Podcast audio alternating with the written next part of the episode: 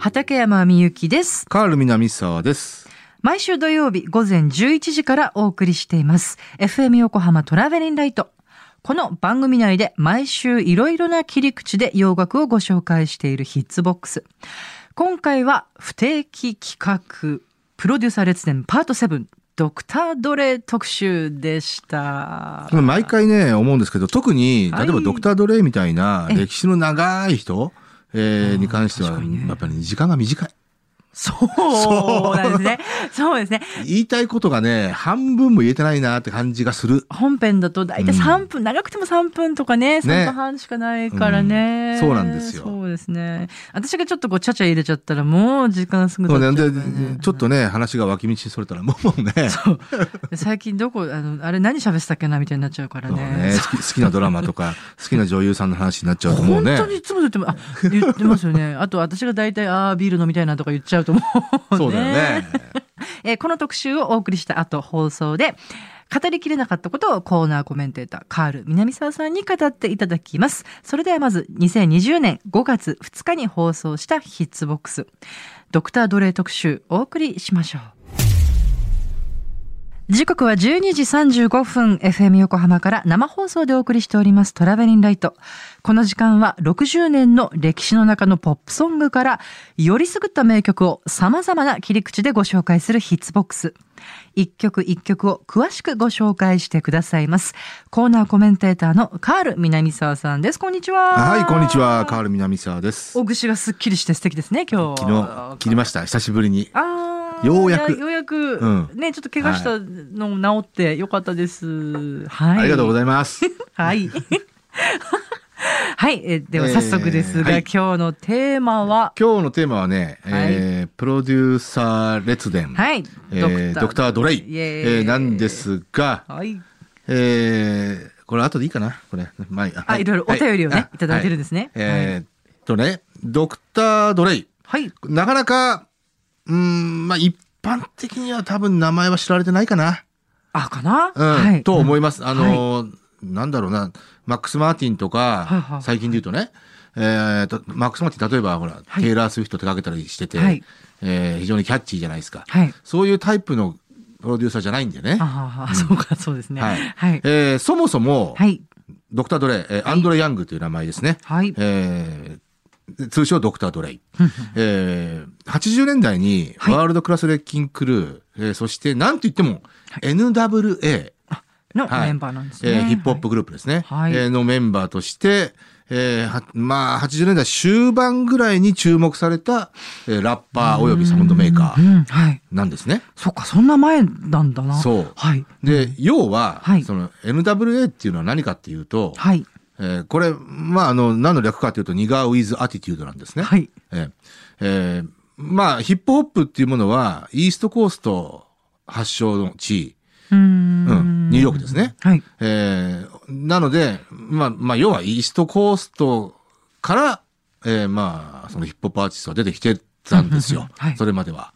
えーなんですが、はいもちろん、まあ、80年代後半になってくるとえ、ウエストコーストからもそういった動きが出てくるわけですね。はい。で、えーヒップホップは東だけじゃない。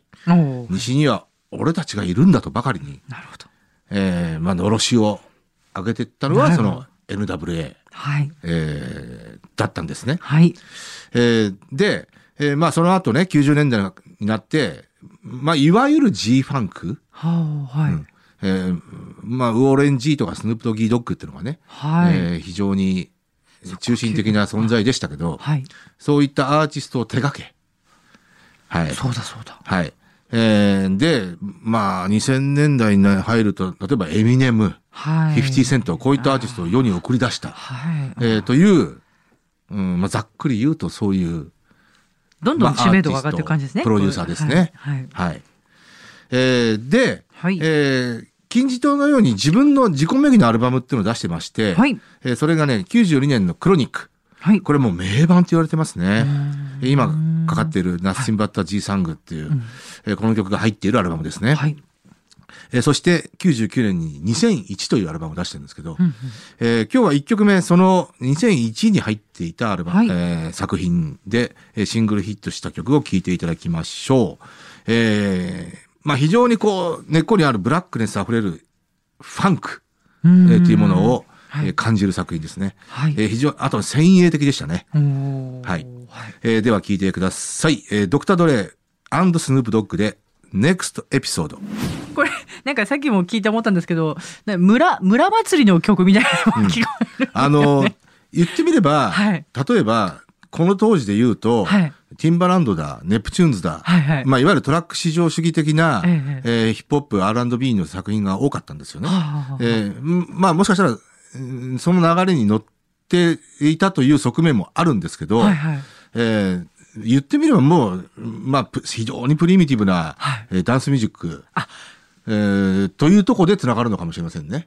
なるほどね。うんあ、もうその根源的なもう、そうですねプリミティブな。うんこの当時で言うと、例えば、まあ、有名な作品で言うと、えーティンバランドの、えーミッシー・エリオットを出てかけた、ゲッチョ・フリーコーンとかね。はいはいはいはい。うんあ、もう絶対そうだわ。もう、あれなんてね、タンタラタララン、タンタラタラランね。あ村の鎮守の村の鎮守の。村祭りみたいないやいや、すごい思います。あ、いや、その話はこう、すごい腑に落ちた。そっかそっかそっか。へえ、はい面白い。そんな、はいえー流れがあるのかななんて、っていうことも感じたりしますよね。はい。はいあすいません。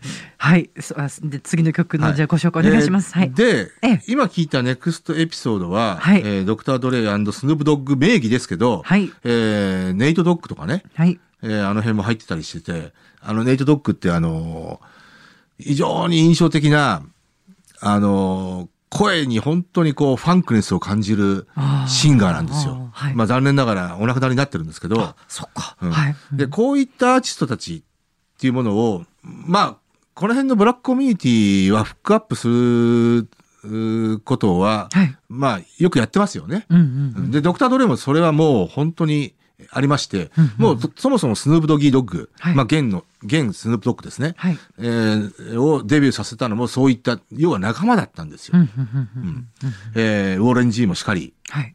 えードッグ・パウンドね、これダズ・デリンジャーとか、えーが在籍してましたけど、えーの大ブレイクもしかり、はい。えーだだったんですね。大変なもんですね。はい。そうですね。うん。えーで、えーまあこれはもう本当、なんていうのかな、その辺の、このウエストコーストの中における、はいえーじ自らの人脈、ブラックコミュニティっていうものを非常に大切にしていて、えー外部プロデュースをしていたっていううんところもありますよね。はい。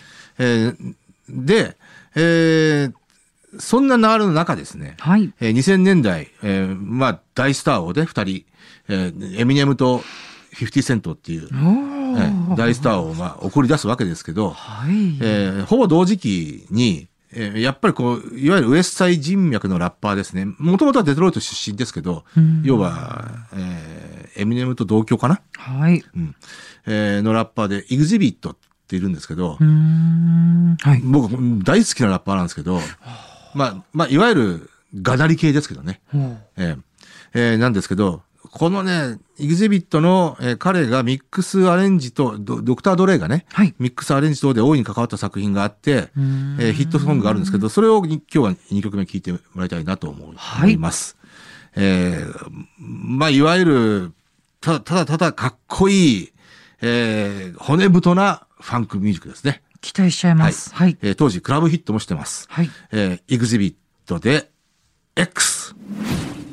X、はいお届けいたしました。これ、まあ、本当にかっこいいし、はい骨太えーうんまあ、ブラックネス溢れる、この、そもそものファンクな魅力っていうものは。あの繰り繰り返しがね。はい。うんそうそう。はい要はまあ、無機質な、えーフレーズの反復から生まれるはい有機的なグルーブですよね。なるほどこのファンクの、はい。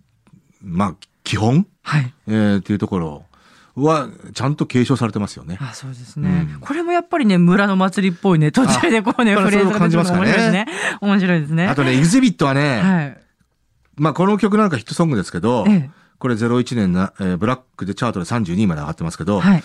えーこの後ね、04年にね、僕、衝撃を受けた曲があってね、うんえーこれ、まあ、ちょっとなかなか言えない、マザーアッカーっていう曲なんですけど、はい。これがね、素晴らしかったですねあ、。本当。はい。これフュ、 futuristic ヒップホップって感じの。これ、どうやって本国でかかけるんだろうって感じ。まあ、クリーンバージョンかけてるんでしょうけどあね。なるほど、なるほど。うんはい。はい。では、次の曲のご紹介お願いします。えー、でね、こあの、ドクター・ドレイ、えーはいまあもちろん80年代から、えーヒットプロデューサーではあったんですけど、はい。えーそうね、今みたいな X とか、えー例えば、その骨太なファンク系の曲っていうのを、えーやってたのが、まあ、00年代ですね。はい。えーそれが、えー例えば、メアリー・ J・ブライジの Family Affair だとか、有名なところで言うとね、ははは。うん、そういったところが典型的だったんですよ。ただ、はい。ヒップホップっていうよりは、はい R&B 的なアプローチ、要は時代に即したダンスミュージック的なアプローチの、えー作品をクリエイトすることもありました。だからこれはもしかしたらチャート狙いの営業的な側面もあったのかもしれませんけどう、んで、その最たる例が、例えばグエン・ステファニーのリッチガールとか、あこれですね。はいうん。実はグエン・ステファニーのはい。ファーストアルバム、ソロのファーストアルバムっていうのが、えーまあ、いろんなプロデューサーが入ってるんですよ。はい。そのうちの一つに、このドクター・ドレイが入ってまして、これすごいかっ、うん。そうあ、こういう作品も作ったりしてるんですね。えーへー。えー。いやこれいいですよね。うんはい。90年代で言うと、例えばまあ、あの、ヒップホップ、えー女性ラッパーの走りでもあります、レディオブ・レイジだとか、ジュエルだとかジュエルってあのね、ロックシンガーもいましたけど、それとはまあ同名偉人ですけど、そうなんだ。はい。えーとか、まあ、あとなんだろうな、ブラックストリートの No Diggity あたりはね、うん、これ、あの、ブラックストリートフィーチャリングドクター・ドレイであ、全米ナンバーになってますけど、へえ。えーそういった範疇に入るかな。うんうんあと忘れられないのがね、はい。2000年代、 Truth Hurts っていうね、女性シンガーがいて、はこれもこれ多分誰も知らないと思いますけど、は Addictive っていう曲がね、ヒットしたんですよ。うんうんうん。これが素晴らしかったですけどへね。ーこれもドクター・ドレがドクタードレがプロデュースしてえーー、とうとうありましたけど、えーごくごく初期の、はい。えーまだ、えースヌープドギードッグ、スノープドギードッグを世に送り出す前ぐらいだったかな。えー当時のドクター・ドレの彼女、はい。えー後シュグナイトと結婚したミシェル・レというね、はい。えーアーティストがいるんですけど、えーこれがね、90年なんですけどね、えー当時のまあニュージャックスイング的なアプローチ、はい。これがドクター・ドレイのプロデュースなんだっていうね、はい。えー曲があります。非常にコマーシャルな。はい。えーそれを最後に聞いていただきましょう。えーミッシェル・レで、ノーモア・ライズ。はい時代的でしょ？これや1990年。ちょっと面白いですね。うん、でもこれ、でもこれ当時のトップ10人ですからね。そうなのか。立派にだから要は自分の役割を果たしてるんですよ、ドクター・ドレイは。やっぱすごいなさあ、いかがでしたでしょうか？いやー、上がるね。えーねドクター・ドレイ、やっぱりね、職人というかね。いや、仕事人なんですね。うんで、やっぱりはい根底に流れるそのブラックネス、フはい。ァンクネス、はいえーっていうものをね、本当感じますよね。いや、今日、あの、岸くもっていうか、あの、うんその、村のね、こう、ね祭りっぽい感じっていうのが、なんていうの、すごいプリミティブなところで、本当根底で繋がってるっていうね、カールさんのお話が、うんめっちゃ腑に落ちたんですよ。まあ、これは別にドクター・ドレイに限らず、あ、限らずね。うんうん、うんあるけどね。いまあ、いわゆるブラック系のプロデューサーっていうのはそういうところがあるかと思いますけどね。うん。はい。あとね、こう、あの、番組では触れられなかったんですけど、はいえっ、とね、1曲目のね、ネクストエピソード。はい。えーこれはまあ、あの別にこの曲に限らないですけどえ、えーまたこれネタが面白いんですよ。ほう。うん。これはね、ネクストエピソードってこの曲、えー印象的な、はいえーイントロ、えーイントロっていうかあの、えーあれギターなのかな？あの、パッパッパッパッパッパッパッパッって、ねあのーありますよね。ギターなのかな？ギターなのか、まあ、ログシンセみたいなのかな？うんあれをひ、あれはね、実はね、弾き直しサンプリングなんですよ。うーん。えーあのフレーズ、全く同じフレーズをサンプリングしてるんですけど、えー何かというと、はい。えーデビッド・アクセル・ロッドっていうね、はえーまあ、60年代に主に活躍してたジャズミュージシャンなんですけど、この人いろんな人をプロデュースもしてるんですね。はで、このデビッド・アクセル・ロッドがプロデュースしたデビッド・マッカラムっていう、えーまあ、これはもともとは、えーデビッド・マッカラムは確か俳優だったか何かだったんですけど、が、あのーアルバムを出した時に、そのデビッド・アクセル・ロッドが、はえープロデュースしたんですけど、そのと、その、えー67年のアルバムに入っていた The Edge という曲があるんですけど、そっからサンプリングしてるんですよ。なんとなんとなんと。ただまあ、そのデビッド・アクセル・ロッドの、はい。えーまあ、ワークなんですけどね。うん、で、デビッド・アクセル・ロッドっていうのは、えー、まあ、そのネクストエピソードで使われる前にも、まあ、いくつちょこちょこと使われてましたけど、えー、まあ、このネクストエピソード以降、一気に脚光を浴びた人ですね。ジャズミュージシャン？そうですジャズミュージシャン。じゃあそのブラックコミコミュニティの中で、こう、ね、人気これは多分ね、ドクター・ドレイが見っけてきた感じですね。うん。いや、そう、なんとも言えないニュアンスですよね。そうですね。うん。本当、あの曲の大きな魅力を占めてると思いますけど。あと、この曲の時にちょっと触れたね、ネイト・ドッグ。はいはい。はい。はい、えっ、ー、と、これもね、あの、ネクストエピソードにも参加してましたね。ホウドンっていう、あの、あの、あの声とか。うん、で、例えば、えー、と、ウォーレン・ジートのあの有名なね、はい、レギュレイト。はい、えー、あの曲でも、えー、ネットドッグは参加してます。えー、古くはね。えー、あとは213っていう、はい、えっと、ね、スヌープド、スヌープドギードッグと、えー、っと、ネイトドッグとウォーレン・ジーの3人が作ったグループがあるんですけど、そういったグループを作ったりとかね。これは90年代後半かな。うんえー、あとは有名なところで言うと、えー、50セントの21 Questions。えー、あれが、えー、っと、全部ナンバーになってますけど、あれフィーチャリングネイトドッグですね。でただ、だから一応ネイトドッグナンバーワンソングホルダーでもあるんですけど。本当だ。はい。えー、これがね、まあ、まあ、一回聞いたらもう忘れない声なんですけど、えー、これね、要はね、まあ、誤解を恐れず言うならば、はい、えー、歌声の中にファンクがもう、ありますね。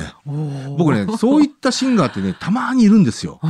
これももしかしたら個人的な見解かもしれませんけど、はい、まあ、例えば、ジョディシーの KC、ね、あの、要は KC ジョジョの KC ですね。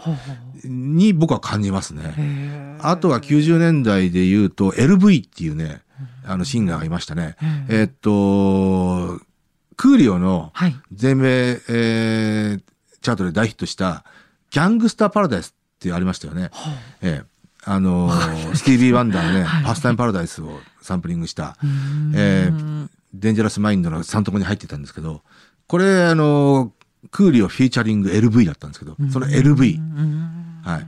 えー、とか、あと TQ って、これはまあ、知ってる人はなかなか少ないかもしれませんけど、ウエストサイドっていう一曲あるんですけど、やっぱ、あの、そその手の、えー、シンガーなんですけどね。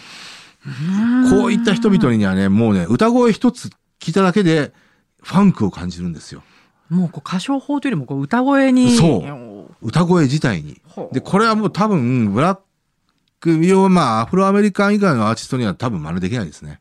ああ、やっぱこっち、うん、DNA 的なものが。うん、だと思いますけど。ここあるんでしょうか。そう、い、そういったシンガーの一人ですね、ネイトドッグは。うん。だから、まあ、要はフィーチャリングシンガーとして相当重宝されてましたけど、うん、まあもう歌声にそんな存在感あるあるあるわけですからね。そういうとこなんですよ、うん、きっと。ななんだけど、まあ、いわゆる、そのウエストコーストのドクター・ドレイッパーの人脈の中で、はい、えー、相当フックアップされた人ですね。うん、ただ、えっと、ちょっと覚えてないですけど、2005年か6年ぐらいだったかな、お亡くなりになってるんですよね。あ、そうなの？若くして。そう。あれ、結構ラッパー界とが多いですね、うん、死んでる人ね。そうですね。あ、そうですか。うん、なんと。あ、2011年か。2011年に亡くなってるんですね。あ、そうたただまあ、まだ本当40人代そこそこだったから、そのぐらいですよ。うん。なんと。ねえ。うん。はい。41歳そう、41か。そうですね。うん。はい、はい、そんないろんなお話が。はい。そして次の曲は、えー、カールさんがもう DJ でかけまくってたとおっしゃってました。ね、はい。エグゼビット。エグゼビット。はね、なんて言ってもね、チャウチャー犬に似てるんですよ。あ、何が、何が、何かと思って。犬に似てるんですよ。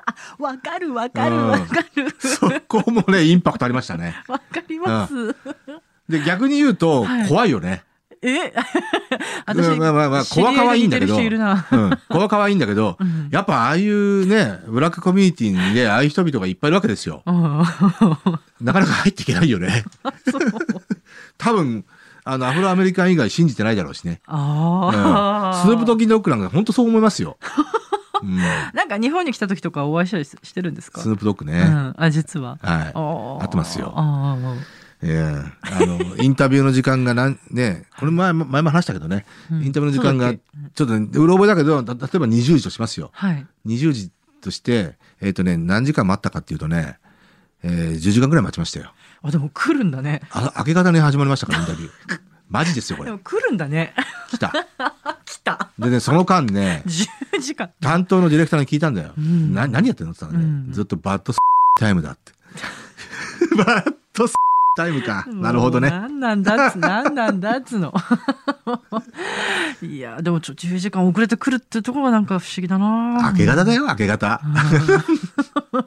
でも一応ここ行かなきゃ悪いなとか思うのかそれね、ね。当時のね、ブラストっていう雑誌のインタビューだったんだけど、ブラストの編集長平沢さんとね、もうね、苦笑いですよ。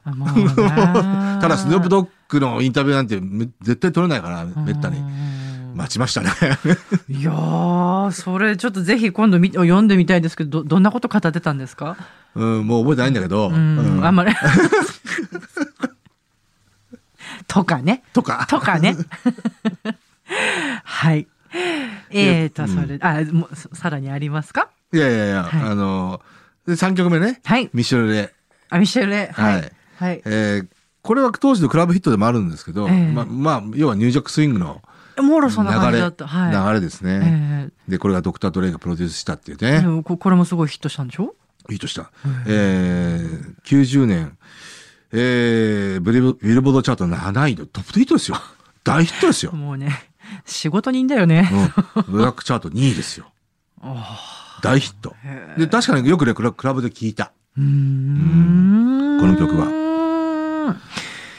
いや、ちょっと、ただ、もちろん、まだね、ドクター・ドレイって名前が、そう一般的じゃなかった時代ですよ。その、要は、ブラックミュージックをつぶさに聴いていた人でさえも、ドクター・ドレイって誰だっけな、ぐらいの。うーんまだ NWA、もう、もう NWA はもう台頭してきましたけど、はい。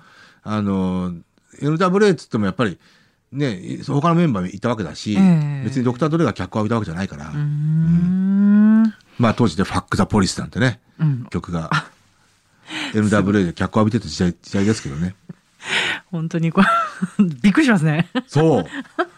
でね、は要は最初のイメージはドクター・ドレイって、えーまあここのなグルアーティストをね、はいえープロデュースしてたりとか、えーまああとスヌープ・ドギー・ドッグですね、やっぱりね。あ、やっぱそうなんですか。うん。うんスヌープ・ドギー・ドッグを世に送り出したっていうね、それは93年か。うん。そうか、ずいぶん前だな。そう、ああ、ドクター・ドレイってプロデューサーとしてもすごいんだなっていうのを認識した時ですね。へうんえ。93年からそっか、そんな頭角を表していたのか。表してますよ。そうですかで要は、要はまあ、その前にね、直前に自分のアルバム出してて、それがもうとにかくヒップホップの金字塔と言われるような、おまあ、あー画期的な作品だったんだね。さっき聞いたね、ナッチンバッタ G サング、はい、はい、えードレデイ、はい、えースティルドレ。あ、スティルドレはその後か。はい。えーレッドミーライドとかね、えーこういった作品がね、えーまあもちろんサンプリングの妙味もありますけどね。はい。うん。うーん。はい。いや、ちょっと今日はいろいろこうドキドキしながらお話を聞きましたけど、はい。あの、バツバツワードもいっぱいあったからね。またね、うん。う んスヌープドッギードッグのファーストアルバムなんてもう本当そうですからね。バツバツワードのオンパレードですから。あだからドクター・ドレイは別にうそういうの気にしてなかったと思いますけど、うん全然そうなんでしょうね。うんスヌープドッギードッグがそういうテイストの人です人でしたからねう。ーんはい、思いがけずいろんな話を聞いてしまいました。はい。えー、ということで、今回は、ドクター・ドレイ特集をお送りいたしました。はい。曲も合わせて聴きたいという方は、毎週土曜日午前11時から放送中、FM 横浜トラベリンライトのオンエアで聞いてくださいね。